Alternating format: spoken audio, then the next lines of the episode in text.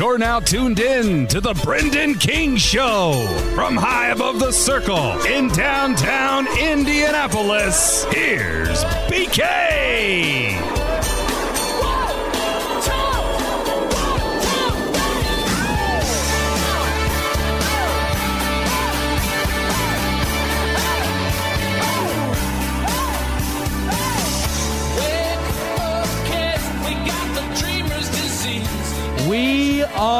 Are back. We are back. Thanks for tuning in. It's episode 21, the BK Show, after a brief hiatus for a nice little vacation down to the Sunshine State. I feel terrific. I feel ready to go. It's a big month in downtown Indianapolis and the surrounding community. It's Indy 500 month and we are roaring to get back to it after March Madness was unbelievable. But March Madness did create for an opportunity to get away for a little bit, step aside, get ready for a, what's going to be another great month, and then ultimately the rest of the summer. And with that, I want to tell you guys that I am staying in downtown Indianapolis and 93.5 and 107.5 The Fan for the summer and the next fall. For those of you that don't know, I am not back with the South Bend Cubs for the 2021 season. I wish them the absolute best. The 2019 Midwest League champions, what a run it was uh, in the booth with them for two years. We'll never forget the people. We'll never forget the personnel, whether that was coworkers, players, coaches, fans. Everybody was great. And I had nothing but great memories there for two years. And I'm going to miss it. But this is where I am right now. This is where I belong right now, right here in Indy. And that means the podcast is going to continue. The podcast would have continued anyway if I ended up doing baseball this summer. It just wouldn't have been high above the circle in downtown Indianapolis. But I'm happy to be here. I'm thrilled to be covering something like the 500, and I'm ready to go. I feel great development wise about where I am. I've got some amazing people around me. We're just going to have some fun. With that, this week, Jake Query, IndyCar radio announcer, sports talk host, for the ISC Sports Network. You hear him on the NTT IndyCar Series radio network with the voice of IndyCar, Mark Jaynes. They were down at Texas this past weekend. Jake was a pit reporter, he is a turn announcer for the Indianapolis 500 mile race, and we are going to be working together for the month of May. So he jumps on today to talk all things IndyCar and let you guys know about what's going on with the series next week. I teased this on social media and also made the announcement on social media. But if you have not seen one of the biggest guests to date coming up next week, May 11th, former New York Rangers enforcer, NHL hockey player, now an actor, had a role in Christopher Nolan's new movie Tenet. Sean Avery Sean Avery is jumping on the show. One of the most controversial and just bad boy type dudes in NHL history. He did what he wanted, when he wanted, said what he wanted, and he still does it. But now he's a father, he's a podcast host, he's an actor, and big shout out to my guy Brian Todd for helping all things to get that facilitated. Sean Avery is coming on the podcast. Give me some Stephen A.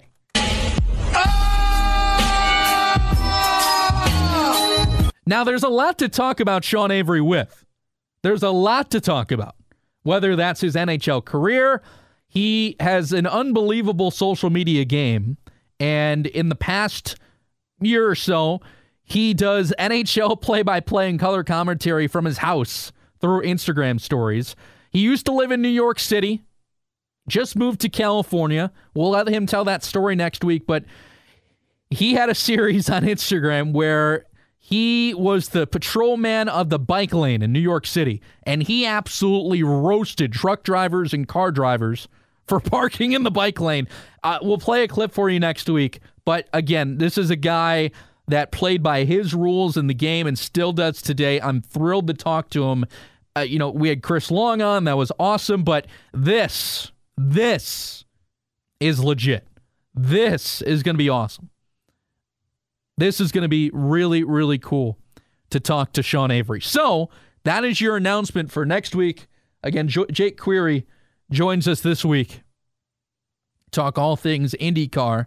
But as the weekend just finished up, and I was watching from Naples, the NFL draft, a lot of moving pieces and a lot of storylines have just been created. But there's one particular situation that we've already seen before and that we've already seen countless times. It's the Chicago Bears drafting Justin Fields. Ryan Pace moves up and gets his guy. Where have we heard that one before? Oh, uh, you could probably guess. We've seen this movie a million times with Ryan Pace and the Bears and Matt Nagy. It's like the Shawshank Redemption on TV every week. You need to watch it when it's on. And this is going to be absolutely entertaining from the Bears. And I've got a lot of Bears fans that listen to this show. I know I have a lot of Chicago people that listen to this show. And what I'm about to say over the next five or 10 minutes is not a personal shot at you. It is what have I learned from growing up in the Chicago suburbs and Chicago being my home city.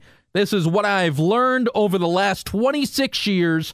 I'm not necessarily a Bears fan, but I sure follow Chicago Bears football because how could you not?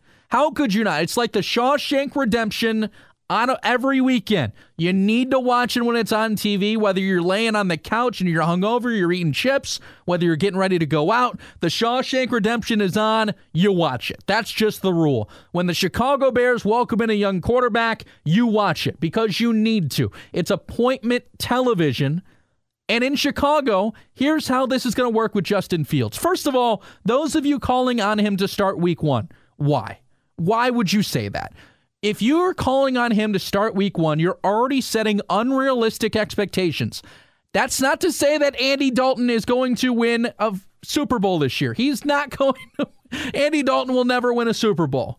Andy Dalton will never win a Super Bowl as the starting quarterback of a team. As a backup, Blaine Gabbert just won a Super Bowl, okay? Those of you saying that Justin Fields should start week one, that is setting such an unrealistic expectation for the kid. You drafted Mitch Trubisky second overall. You let him wait it out a little bit. You put him in. You're a double doink away from a long playoff run. Trust me, I get it. You're a double doink away from going to the playoffs and maybe making a run with Mitch. That would have changed everything. That would have changed everything. Everything. But right now, with Justin Fields, he comes in after the Big Ten at first was refusing to play football. Suddenly, he's thrown in the fire. Now, I'm not going to make any comment about Justin Fields on the field. Justin Fields on the field, that's not for me to comment on. A lot of people scout quarterbacks. I'm not a quarterback scout. He's a great football player.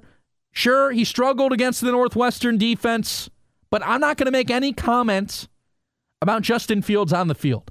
What I'm going to comment on is the situation of the Chicago Bears when they draft a young quarterback. We've already heard Andy Dalton is QB1. Andy Dalton is QB1. But here's how this is going to work in Chicago this year. Because again, we've seen the movie a million times. It's like watching a Few Good Men, Shawshank Redemption, Back to the Future, whatever classic movie. It's like watching the Chicago Bears with a young quarterback. This is what's going to happen. Andy Dalton will be QB1. In training camp, he'll have a decent preseason. He will have a decent, decent preseason, enough for Chicago Bears fans to be like, oh, okay, yeah, give him a shot. Andy Dalton will be the starting quarterback for the Bears in 2021 for five to six weeks. Five to six weeks. That's what I give it. If he doesn't get hurt, and I'm never going to wish an injury on somebody, if he does not get hurt, Andy Dalton will start for five or six weeks. Remember who his backup is right now. Take Justin Fields out of the equation. Before the draft, Andy Dalton, his backup is Nick Foles. Nick Foles is good for one win a year. He's good for one key win a year if he's not in an Eagles uniform. If he's in an Eagles uniform, he's going to win you a Super Bowl. Nick Foles is good for one key win. There's going to be that fifth or sixth week for the Bears where Andy Dalton, oh, he's just terrible one Sunday. Just brutal. Nagy puts in Foles. Foles is going to go win a game. Foles is going to go win a game that Dalton was about to screw up. Then what's going to happen? Well, it's a three step system in Chicago. The first system is the fans. Passionate as they are, look, I'm a Cubs fan, I get it. Passionate as they are, they screw stuff up because then they start getting into the media's head. Oh boy. Oh boy. When Andy Dalton sucks in week five or week six, Nick Foles is going to come in. He's going to go win a game, and the fans are going to start to say, bench Andy. Well, you can't play Justin Fields. Can't play Justin Fields when Nick Foles just won you a game that you weren't supposed to. Let's say at that point the Bears are three and two. Actually, let's say that propels them to four and one. Let's say Dalton had a decent start. Let's say, though, that Dalton sucks in week five. Let's say that propels the Bears to 4 and 1. Nick Foles, the fans are to start to be on Nick Foles. If Dalton sucks for another week, Nick Foles is starting week 7 because fans will start to call for it. And as mentioned, that'll get to the media. Look, we talked to David Kaplan the week before the vacation. David Kaplan is one of the most reliable, one of the most entertaining, and most importantly, most importantly, one of the biggest fans in Chicago media. David Kaplan, as you heard on that episode, has been around for a long time. When David Kaplan says something, stuff gets around. Same case for the rest of Chicago media, whether that's radio, television, or print. Whether that's the Trib, whether that's the Sun Times, whether that's 670 The Score, ESPN 1000, Comcast Sportsnet, WGN, I could care less. Word gets around for the Chicago media like wildfire. That's how it works in a big city. Nick Foles is going to be pressured by the fans, then by the media saying, hey, is Dalton the guy? Maybe get Foles a full starting look. Foles went and won that game last week. Dalton just sucked again. I mentioned it's a three tier system. Who's the last tier? It's Ryan Pace. It's the Bears GM. Ryan Pace knows Chicago media. That's how that city works. That's how the city works. It's a big city, but it's a little city because the GMs and the presidents and the head coaches, they know, they know the big media people. And Ryan can be like, hey, Nick is Nick has stepped up for us the last two weeks. We're going into week seven. We're four and two. Andy Dalton just is not cutting it. Then who's responsible? Right, Matt Nagy. Matt Nagy, who every Bears fan I know hates. Matt Nagy takes a beating. And again, I'm not going to comment on a guy's job. Sure, has he called terrible plays? Sure. Has he made some bad decisions? Sure. I'm not going to comment on a guy's job. Matt Nagy's in such a tough spot because then Ryan Pace is going to say, hey, give Nick a look. Then Nick Foles is going to start. He might win a game. Nick Foles starts week seven. Nick Foles starts for the Bears in 2021 for a max of three weeks. It's going to take three weeks before the wheels start turning again. Things are going to be running and running and running and running. Then stop. Stop, stop, big stop, emergency brake. Nick Foles throws three interceptions and a touchdown against whoever. And with this Aaron Rodgers crap that's coming out, what if Aaron Rodgers isn't in division? What if Aaron Rodgers is not in the division next year and the Bears are still struggling to compete for first? What if Nick Foles is starting week seven, week eight, and week nine and is just not cutting it and you already benched Andy? You already benched Andy. You can't go back to him, right? No, no, you can't go back to him. What does that say? You cannot go back to Dalton. Foles isn't cutting it. He has struggled two weeks in a row. What happens? The fans, they start to remember who they drafted 11th overall. They start to look at highlight tape from Justin Fields. They start to say, "Oh, I want to see I want to see Justin Fields out on Soldier Field week 10." The season ticket holders, the fans, the people tailgating outside of Lake Michigan. It starts to buzz around the city. Who starts to pick it up? Tier 2, the media.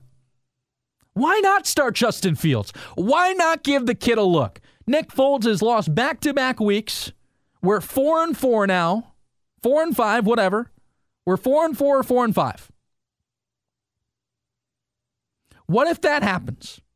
The media starts to say, why would you draft him 11th overall if you don't think he could start? What does that say about Ryan Pace? That's the magic word. That's the magic word. As soon as the Bears go four and four or four and five, and the media starts to mention, just get the idea that Ryan Pace might have screwed up with drafting Justin Fields and they haven't played him yet. They haven't played him yet. Ryan Pace starts to go into Matt Nagy's office, say, hey, man, I drafted this kid 11th overall, and the media is starting to get on me. How about you give a look instead of Nick Foles? And Nagy starts to say, Ryan, I don't know. I don't know if he's ready. I don't know if he's ready for that yet. Who's got the power? Nagy, who's likely to be fired with a, another lackluster season, or Ryan Pace, who is also likely to be fired with another lackluster season, but usually who's the first to go? I'll let you answer that the head coach of the GM. Justin Fields is going to be the Bears starter in week 10. And again, I'm not going to comment on his on field readiness or anything, but I will say that he is going to be thrusted into a situation in week 10 with the Bears, again, at either 4 and 4 or 4 and 5. They're going to start fine. They're going to start just fine. The defense will carry them. Andy Dalton will get by. Then Andy Dalton again, it's going to be replaced. Nick Foles comes in after winning a game in relief. Then Nick Foles loses back to back games. And then again, things just start cooking in its own juices. The fans start picking up Justin Fields. The media starts to pick up Justin Fields. And then Ryan Pace starts to pick up Justin Fields. It's like clockwork. I'm from the Chicago suburbs. I spent a good majority of my childhood traveling to the city every weekend. I get the city. I get it. I know a lot of you Bears fans listening may be already criticizing me because you're saying, "Oh, Andy's going to be great," or you know, Nick won't do that. Justin Fields should start. If you start Justin Fields in week one, you're setting him up for disaster. You're setting him up for disaster. Trey Lance is not even going to start week one for the 49ers. Jimmy G is still a 49er for now. The only person, actually, two people, the only two people that should be starting week one for their respective teams are one and two. That's Trevor Lawrence and Zach Wilson. And Zach Wilson's a stretch, but here's the thing who else are the Jets are going to start? Nobody. You can't. Oh, yeah, because you literally gave Sam Darnold to the Panthers. And is there a happier man in the world right now than Sam Darnold? I think not. Matt Rhule is giving Sam Darnold a kingdom in Carolina. You think Sam Darnold's happy? You think he's laughing at Zach Wilson right now? I personally like Zach Wilson. I mentioned that on the podcast before. I like Zach Wilson. But on the Jets, I've already told you how I think the Jaguars thing is going to go with Urban. Now, Trevor Lawrence might be good, but the whole Urban thing, as soon as they start losing, Urban's going to start having headaches. But Justin Fields, it's so, it's just so evident that this is going to happen. Andy Dalton for f- four to five weeks, Nick Foles for two to three weeks. Give the range to Justin Fields. What happens then? I can't answer that because I don't know what he's going to be like in the pros. But I can tell you that this kid is going to be thrown in the fire, and God bless him if he screws up. Look at how quickly people went on and off the Mitch train. Let me ask you, how many people do you know who were on and off the Mitch train like they were connecting flights to go down to Miami? On and off, there and back. I never saw anything like it. I feel so bad for Mitch Trubisky. Actually, now I don't because he's on the Buffalo Bills and he's just going to be the next Frank Reich. He's going to be a lifelong backup to Josh Allen and they're going to win Super Bowls together. And nobody's ever going to remember Mitch Trubisky with the Bears because 13 years from now, when Trubisky is still backing up Josh Allen and they already have two Super Bowl rings together, what happened to Frank Reich? He was a career backup. He was a career backup to Jim Kelly, and now he's looked at as a quarterback whisperer. People forget about things in a flash nowadays anyway. People don't remember what happened five minutes ago. You think people 15 years from now, if Trubisky actually goes and wins Super Bowls as a backup with Josh Allen, people are going to remember his time in Chicago? The diehard people will. Of course, the Chicago people will, but the general public, no way. And that's why Justin Fields, this kid is so young. He's still so raw. He's coming out of the Big Ten. He's a good player. He's 11th overall. You're supposed to be a good player. But when you've already benched Dalton and Foles, because that's what it's going to take to get him to start, he's not starting week one. That's what it's going to take to get Fields to start. You have to bench two guys in front of him. And the pressure on him then in a big city with passionate fans, with diehard fans, sometimes crazy fans, that's Chicago, and a media that is all over you. They will walk on your lunch, I swear to God. And I love David Kaplan. I'm talking about other people. David Kaplan is a good dude, but there are people in that city, media wise, who will absolutely tear you to shreds. And sure, Justin Fields played at a big school, he played at Ohio State. But I'm not sure if he's ready for what's about to hit him in the face. It's episode 21 of the BK Show. Appreciate you joining as always. Again, Sean Avery next week. Jake Query coming up here. Indianapolis 500 turn announcer, NTT IndyCar Series Radio Network, a pit reporter and announcer. Great guy that I will be working with for a good majority of the month of May. We'll have him coming up momentarily. But right now, let's get to BK's big play. 0 2.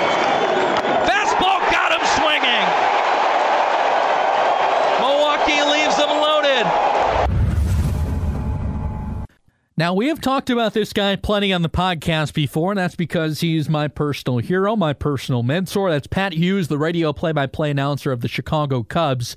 We're sticking to baseball today. I also want to congratulate my man, the absolute best, Dan Hasty, the voice of the West Michigan Whitecaps in the Midwest League, a common opponent of the South Bend Cubs. Dan is a great dude.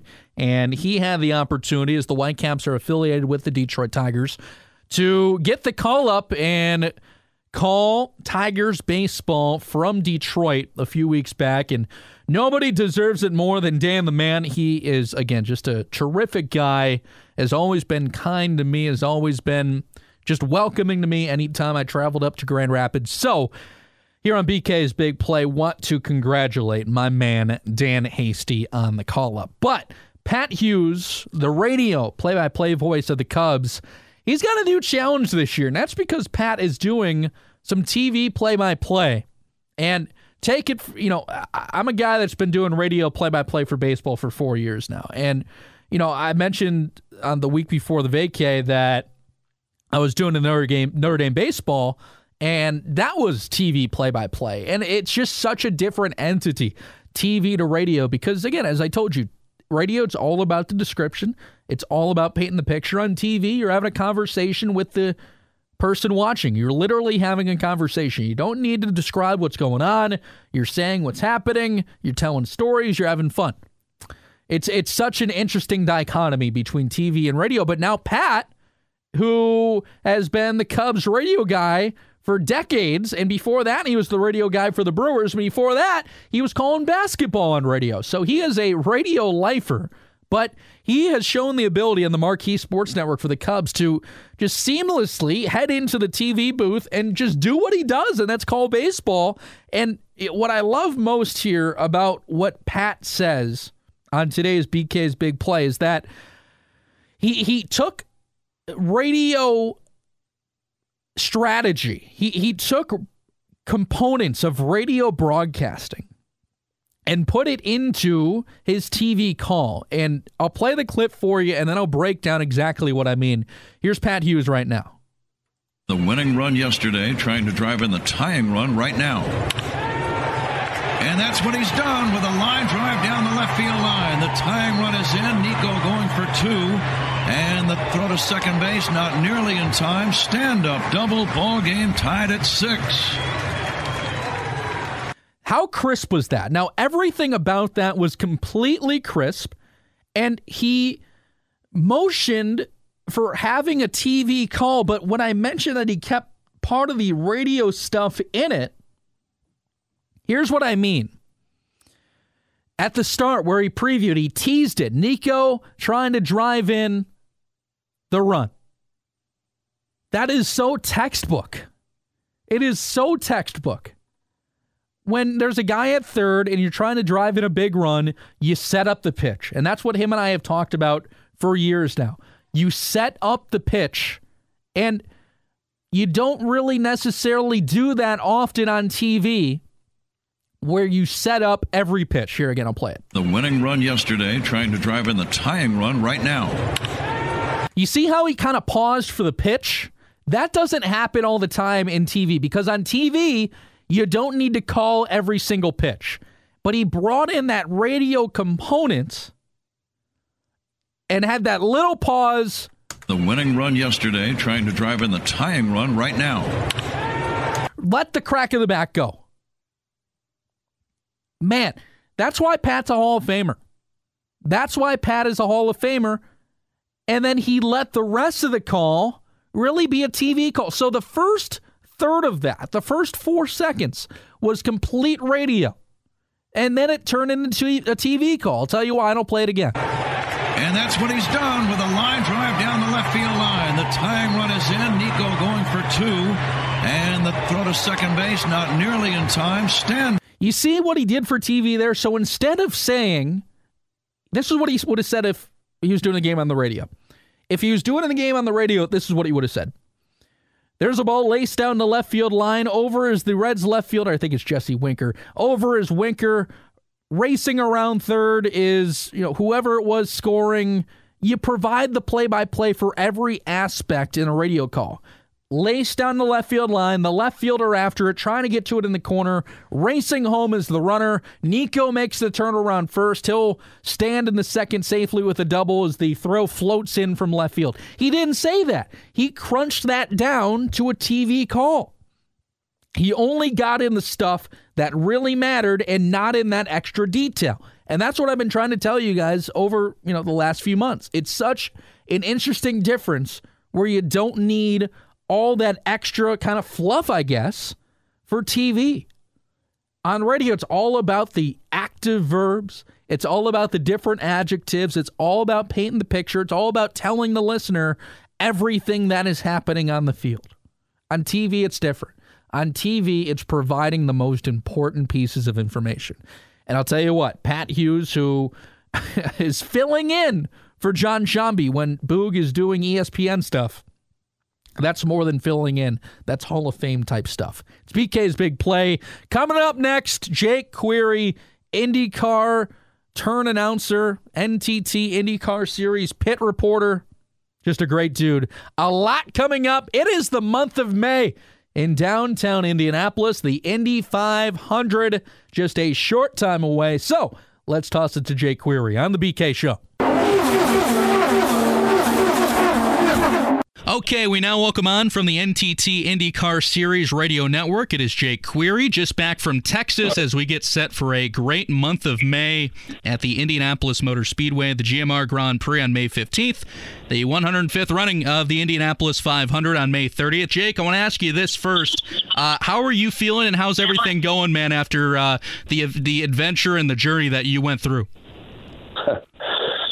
Well, I feel good. I appreciate you asking me that and appreciate you having me. Um, for those that don't know, you know, I did have, it was kind of, it's really weird how things work out, like timing wise and calendar wise and everything else, because um, I was scheduled to leave for the IndyCar finale in St. Petersburg in October, which it's so strange, right? Because the way the seasons have worked and everything else, it's it was it almost felt like there was no off season. Maybe that was because of everything that I was going through in the off season, but in October, on the eve of when I was supposed to fly out to St. Petersburg, um, I had a heart attack. I'm 48 years old, so having a heart attack, I always knew it was a reality because of my genetics and that it was probably going to be in the cards for me. I didn't think it would happen in my 40s, but it did.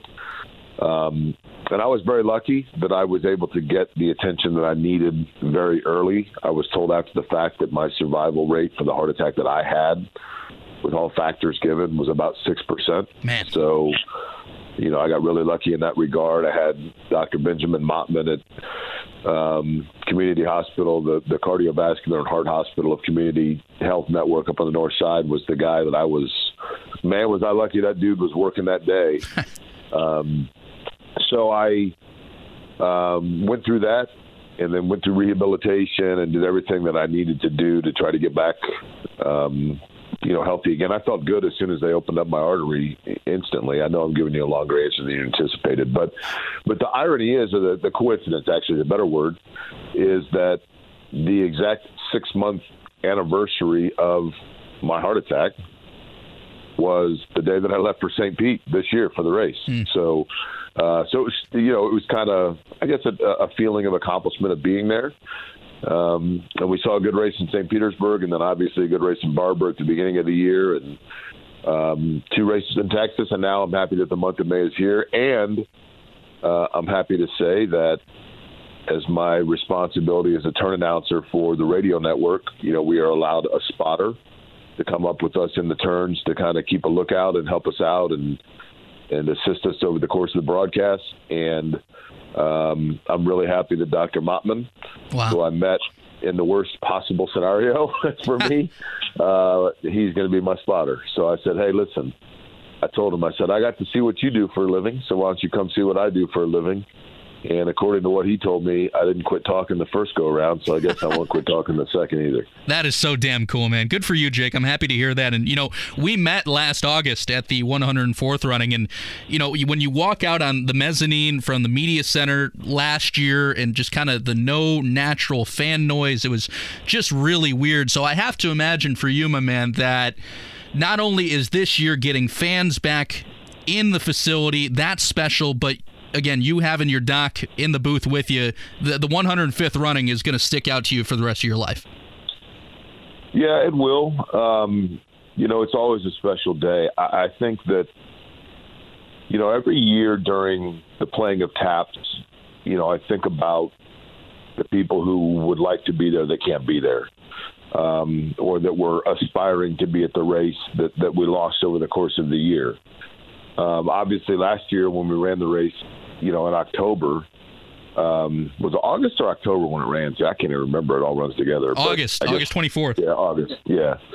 So I guess in August when they ran it, you know, we already had lost people because of COVID nineteen. I mean, I knew I had a, a few friends that I knew who had passed away, or, or parents of friends who had passed away. Um, shortly after my heart attack, another guy I know from the Speedway, and I know him strictly because of his stand-up for the Indianapolis 500, was lost due to the pandemic. Um, and then there are other things as well. So you know, I always think about those things. I always am aware of the tremendous blessing I have to be there, of the fortune I have to have my health. Uh, so yeah, I'll definitely think about it this year. I'm happy that fans will be back. Uh, 135,000. We'll do our best to make it feel like it's indeed representative of everybody that would like to be there.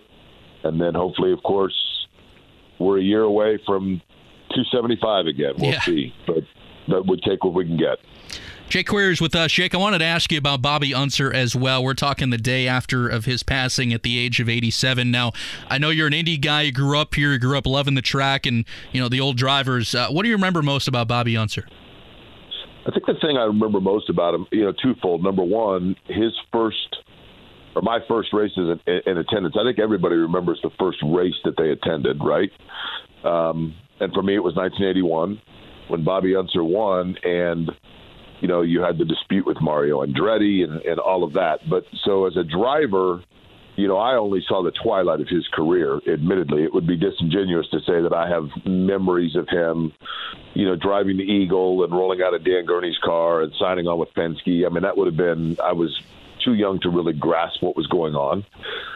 But he was such a colorful character in terms of I think that Bobby Unser had the month of May, like all of us, circled on his calendar every year and couldn't wait to get back to the speedway and to just hold court in the media center. I mean, the, the number of times I just sat and listened to Bobby Unser telling stories with Steve Shunck and Robin Miller, and hmm. you know, and I was just a fly on the wall, just thinking to myself how lucky I was to be able to witness to that.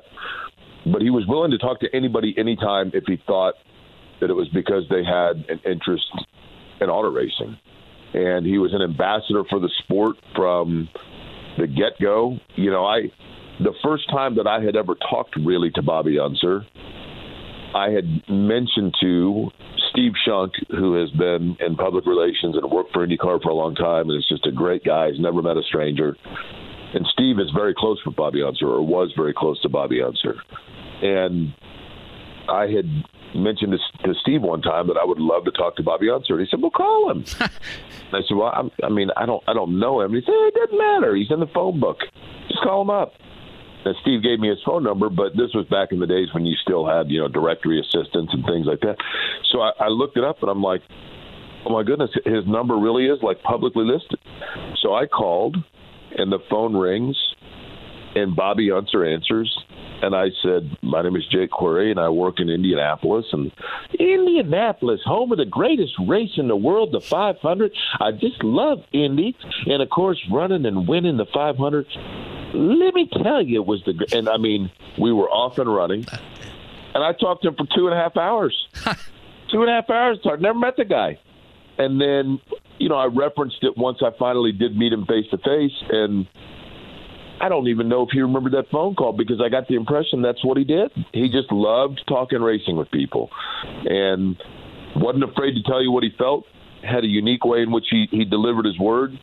Um, and when he got inside a race car, it was by all accounts, by all of his what they his contemporaries tell me, he was as competitive as anybody, and would do anything he could to put his car in front of yours. But when he got out of it, he'd do anything he could to tell you or anybody else that wanted to hear about it all about what it was like to drive it. Man, what a family! What a family, man! And you know, as mentioned, you just got back from Texas. Scott Dixon and Pato O'Ward winning each leg of the doubleheader. Now you were in the pits in Texas for race two. Uh, who stood out to you most, Jake? About who impressed you? Honestly, I mean, Pato is you know Pato O'Ward is is an unbelievable talent, and I think he put his car places and tried a couple of lines at different periods in that race that maybe others would not have. Maybe part of that is, you know, as he says, cojones. Part of it's probably age, just being fearless like that. Um, but I'll tell you who I think looked really good. Pato O'Ward is, is just unbelievable, and Scott Dixon's unbelievable. We knew that. Um, I liked what Graham Rahal did. I thought Graham Rahal's car in both races, late in the race, the final two stints, it was like Rahal kind of felt around his car until it was go time, and then, uh, man, when he was able to go, he was able to go. And Graham has now told me twice about. I just get the feeling that Graham Rahal feels like this is his year for Indy. Hmm that this is when he's got to get it done. Um, you know, there's so many things that go into winning the Indy 500, but obviously we know that team is capable of, of winning the race. They've done so with Takuma Sato and you know previously with Buddy Rice. Uh, listen, Graham Rahal impressed me. I mean, to answer your question, aside if you hadn't go with somebody aside from the winning drivers, those two impressed me. And, and oddly enough, because he was probably the culprit that caused the melee at the beginning of race number two. In race number one, I thought Pietro Fittipaldi was pretty impressive because he hadn't been in an oval for. I mean, you know, he hadn't been in an Indy car in three years, and he goes out there in Texas, and I thought he ran a solid race to finish in the top half of the field. In a race, really, when you didn't have qualifying, you, you know, I mean, they they just went out for a practice session, and that was it. And I thought that he looked pretty comfortable but then on Sunday he probably checked up too early at the start of the race, and that caused problems. But you know, those are the things that jumped out at me. Jake Query joining us. Jake, uh, I think people forget Graham Rahal finished in third place in August Indy 500, and Colton Herta, a guy that was top 10, and Herta's already got a win down at St. Petersburg this year. Uh, what have you thought about his development? Well, Herta's Herta's development. He's such an interesting guy because he's he's just kind of a quiet guy. He's not real excitable, so you can't really tell exactly. You know, I've never seen Colton Herta get out of a car and thought to myself, "Wow, like he looks amped up," or he looks, you know, rattled, or any any of that. His emotion is very steady Eddie. But there is no doubt about the fact that Colton Herta is, you know, an incredible talent. Now, if you look at you know, in terms of Indianapolis, it's harder to tell because in his initial outing, he never got a chance to even get going, right? So, you know, you don't have multiple races really to evaluate and assess from one to the next where he's come. But um, he's going to be with, you know, he's got a great team. He's really good. I mean, Colton Herta is really good. I, in his career, assuming that he goes a full career in IndyCar, there's no reason to believe that he will not eventually be an Indianapolis 500 winner. Could it be this year? Sure, it could. There's no doubt about it. I think this year the roster, and I know that we've said this the last handful of years, but you know, realistically, there were probably years in the 2010s where you looked at it and said, okay, you know, there are eight cars that truly realistically can win the race. I, you know, this year it may be 15. Mm. I, and Colton Herta is in that mix for sure. I always kind of, once they go through practice and qualifying, then I'll, I will look at it sometimes and say, okay, there's tier one that that absolutely is going to be, you know, that are the favorites of the race. There's tier two that are cars that can win the race but maybe need a little bit of thing, you know, a few breaks to go their way. And then there's tier three that is, well, they'll go 500 miles, but I don't know if they have the horsepower to get to the front. And then there's everybody else. And this year, that everybody else is going to be a much smaller group than I think it has been in a long time. But I would think Colton Herta is, is as of right now, he's right there in between. He's right on the cusp of tier one and tier two. And there's no reason to believe. There's always somebody, though, as we know, there's always somebody that just has like Lady Luck does not go their way over the course of the month, and they have the car just is never running right, and they have a mechanical issue, and they they're just chasing it the whole month. There's always somebody going into the month that you think is a favorite that that happens with. I don't know who that's going to be, but there's always at least one of those. Do you think Alexander Rossi's kind of the opposite of what you just said, though? Because he's had some bad luck and it's stretched for a while. Is that kind of the flip side of the coin where he's had bad luck and maybe the month of May can turn it around? He's got to get some turned around because the, I mean it's unbelievable the luck that's fallen upon him. Now Rossi, with that said, Rossi has had. And, and this is Alexander Rossi. It's not. I mean, it's not fate. I mean, it's the way that he's been able to massage that place. Indy's been one place where he hops in the car and he's automatically a favorite. He just is. There are certain drivers. I think Montoya is one. I think Rick Mears is one. Castroneves clearly is one there are certain drivers that just for whatever reason that track just likes the way they drive. Luyendyk is one. You know, Luyendyk. If you look at Luyendyk, got his first career open wheel run in, open wheel win in North America at Indy, and and that was his best track over the course of his career. There are certain drivers that it just works out for them there, and you know, Rossi is, is absolutely one of them. But that guy's luck. Look, I think, I think the world of Alexander Rossi's talent.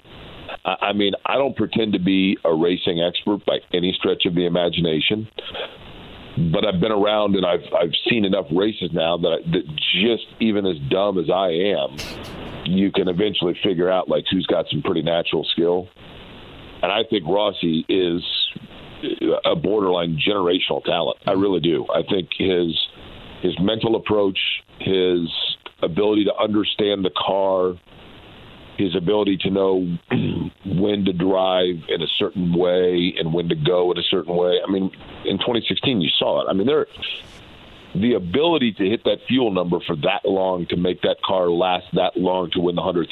There are not a lot of I shouldn't say there aren't a lot of guys that can do that, but there are more guys that would fail at doing that than you would think. Yeah. And for him to do it as a rookie is impressive.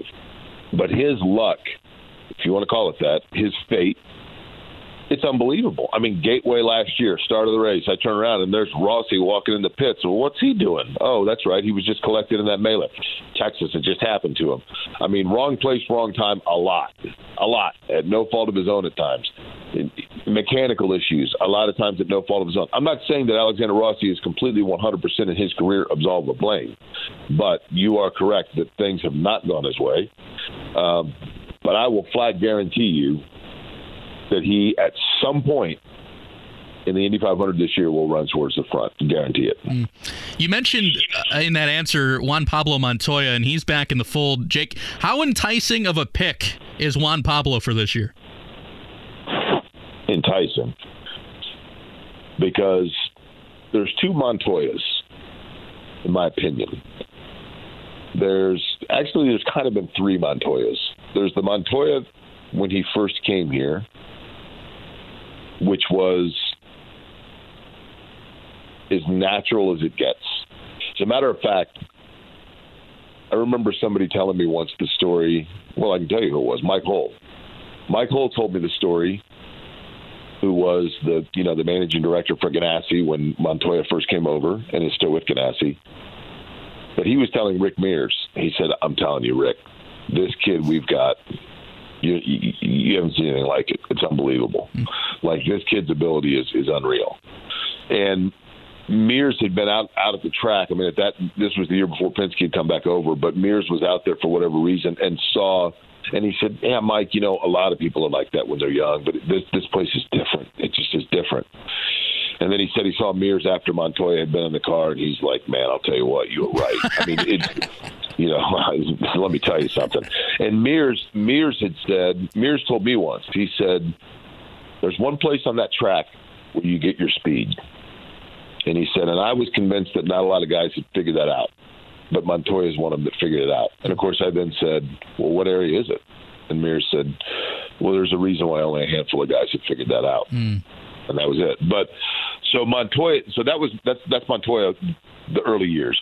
Then Montoya, as a as an older gentleman, and I say older, I mean as a race car driver, older, not older, but Montoya as a veteran. Let's put it that way. When Montoya wants to go and Montoya wants to win, he can still do it. He can still bend a wheel like anybody.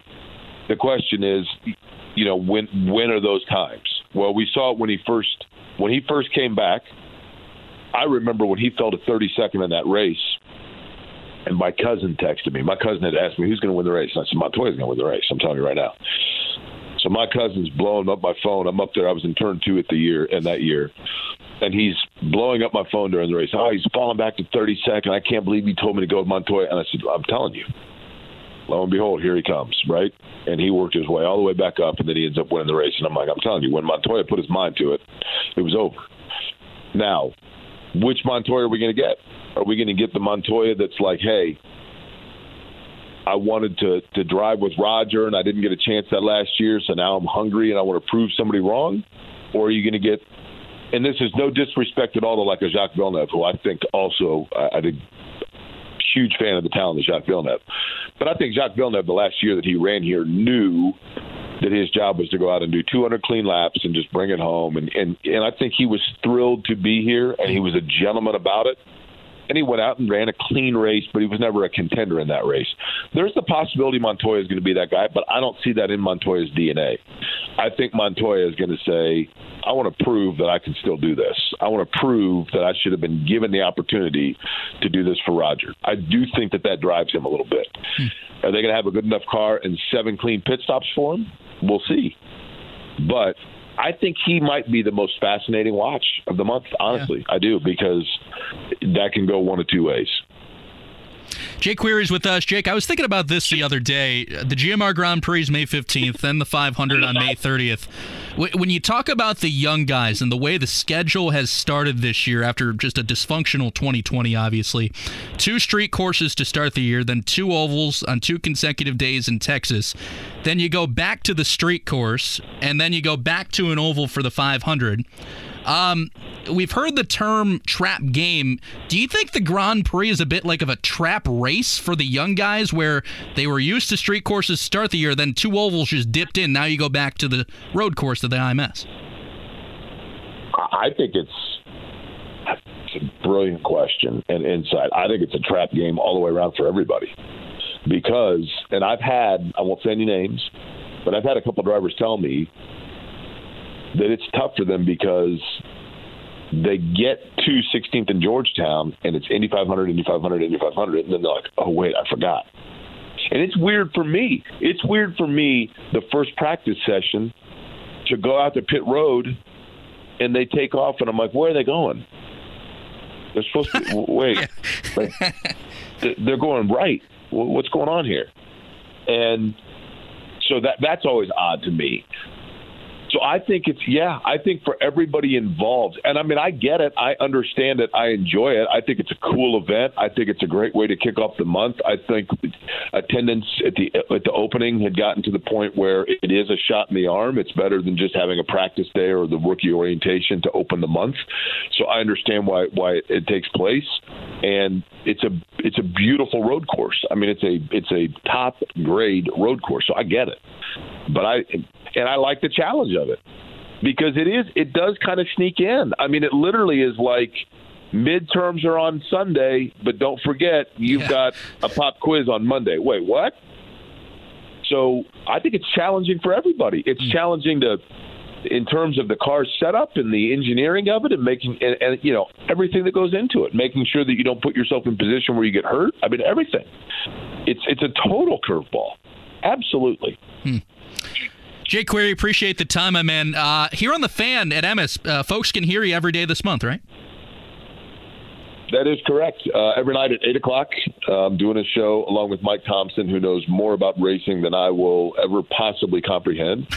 And we do a show that we started this year, Beyond the Bricks, where we just kind of talk about, you know, just some of the, some of the side stories of the history of the Speedway and the personalities that have made it great, both in and outside of the car and I look forward to it. Mike has a lot of audio pulled from over the years with IMS Radio and you know Sid Collins and Paul Page and and Mike King and Bob Jenkins and things like that. So I look forward to to doing it. It's fun. I always love I love the passion that people have for the race because it's what collectively brings everybody together in Indianapolis for sure. I mean this look the city's changed a lot from the early years. I mean, now you have NFL drafts and, you know, oftentimes Pacers in the playoffs and other things going on in the sports calendar that you didn't have in, you know, the 60s and 70s and 80s. But it still brings out a combination of the nostalgia as well as, you know, the excitement of, of today and the speeds and the sleek nature of the cars and the personalities. So it's a great civic celebration and uh, I'm thrilled to be able to be a part of it in a very small way, but just to be there in itself is always not only an excitement but an honor. Jake Query from the NTT IndyCar Series Radio Network. Jake, thanks again, man, and uh, look forward to be at the track with you this month. All right, my pleasure. Look forward to seeing you out there. Now, some of you have asked why I do the transition noise with the IndyCar engine noise. Well, it just so happened to work out perfectly today. I just think it sounds cool. I just think IndyCars sound really, really cool. So I was when I was planning the podcast last December, I was like, "What do you want like a transition sound to be?" And be like, "What about just IndyCar engines?" It, it ended up working out pretty well.